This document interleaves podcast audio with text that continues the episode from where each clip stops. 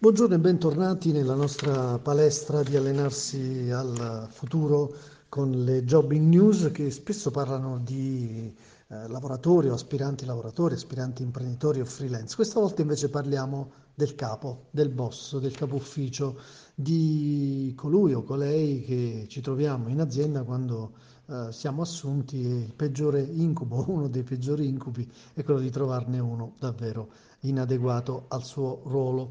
Um, leggevo da qualche parte che insomma, le percentuali di chi va via dall'azienda sono aumentate negli ultimi anni e si diceva non si va via da un'azienda, si va via da un capo cattivo, da un, da un, da un capo inadeguato. Probabilmente è proprio così. Eh, la conferma arriva da un'indagine, si chiama Good Boss vs Bad Boss e l'ha realizzata il Centro sul Cambiamento, la Leadership e il People Management della Liuc Business School, che ha intervistato 632 lavoratori dipendenti, parliamo di operai, impiegati, quadri, eh, dirigenti di PMI e anche di grandi imprese. Uh, che cosa ne è venuto fuori? Uh, un, uh, diciamo uno score, un punteggio basato su un parametro formulato da un professore dell'Università di Harvard, in base a cui il risultato per i capi delle persone intervistate è assai deludente. Cioè, da un lato ci sono i detrattori, cioè chi ha dato un punteggio da 1 a 6 alla consigliabilità del proprio capo dall'altra i promotori, cioè quelli che hanno dato dal 9 al 10, sono 2,5 su 10 e eh, il resto è stato classificato come neutrale eh, e quindi il eh, punteggio finale è che per oltre il 73,9% degli intervistati eh, non ci sarebbe da consigliare ad altri di lavorare con il proprio boss. Parliamo di oltre 7 lavoratori su 10. C'è un secondo livello però dell'indagine che va più in profondità e va a scavare tra i comportamenti che mh, determinano poi alla fine questo giudizio. Allora, la, l'azione considerata più virtuosa e quindi quella che fa pendere la bilancia sulla consigliabilità del capo è lasciare un ampio grado di libertà nel modo in cui si conseguono i risultati. Se vogliamo, questo si eh, collega direttamente al tema dello smart working, cioè ad un uh, ufficio, ad un flusso lavorativo che mh, mm, praticamente più che orari, regole, uh, prescrizioni, controlli, vada a porre l'accento invece sui risultati, sull'autonomia e sulla responsabilità.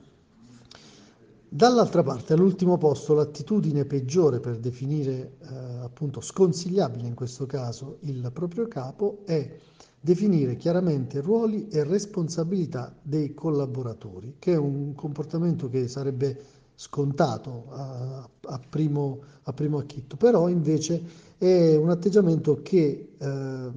mancando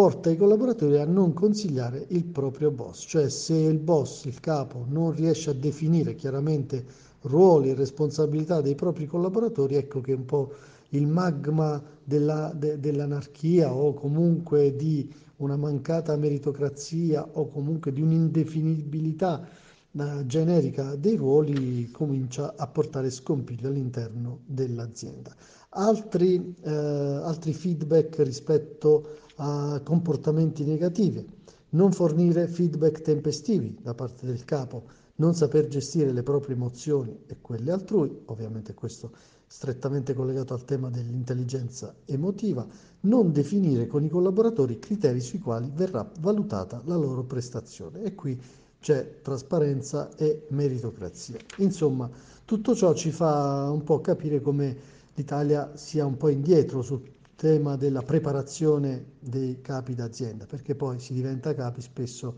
ma non si seguono dei percorsi tali da poter legittimare questo ruolo e farlo con una funzione eh, moderna, con una funzione attiva, con una funzione proattiva e dialogante con il resto del, dell'azienda. È un'indagine che ci fa riflettere, la potete trovare sul sito della LIUC una pagella di 632 dipendenti rispetto al proprio capo. Quindi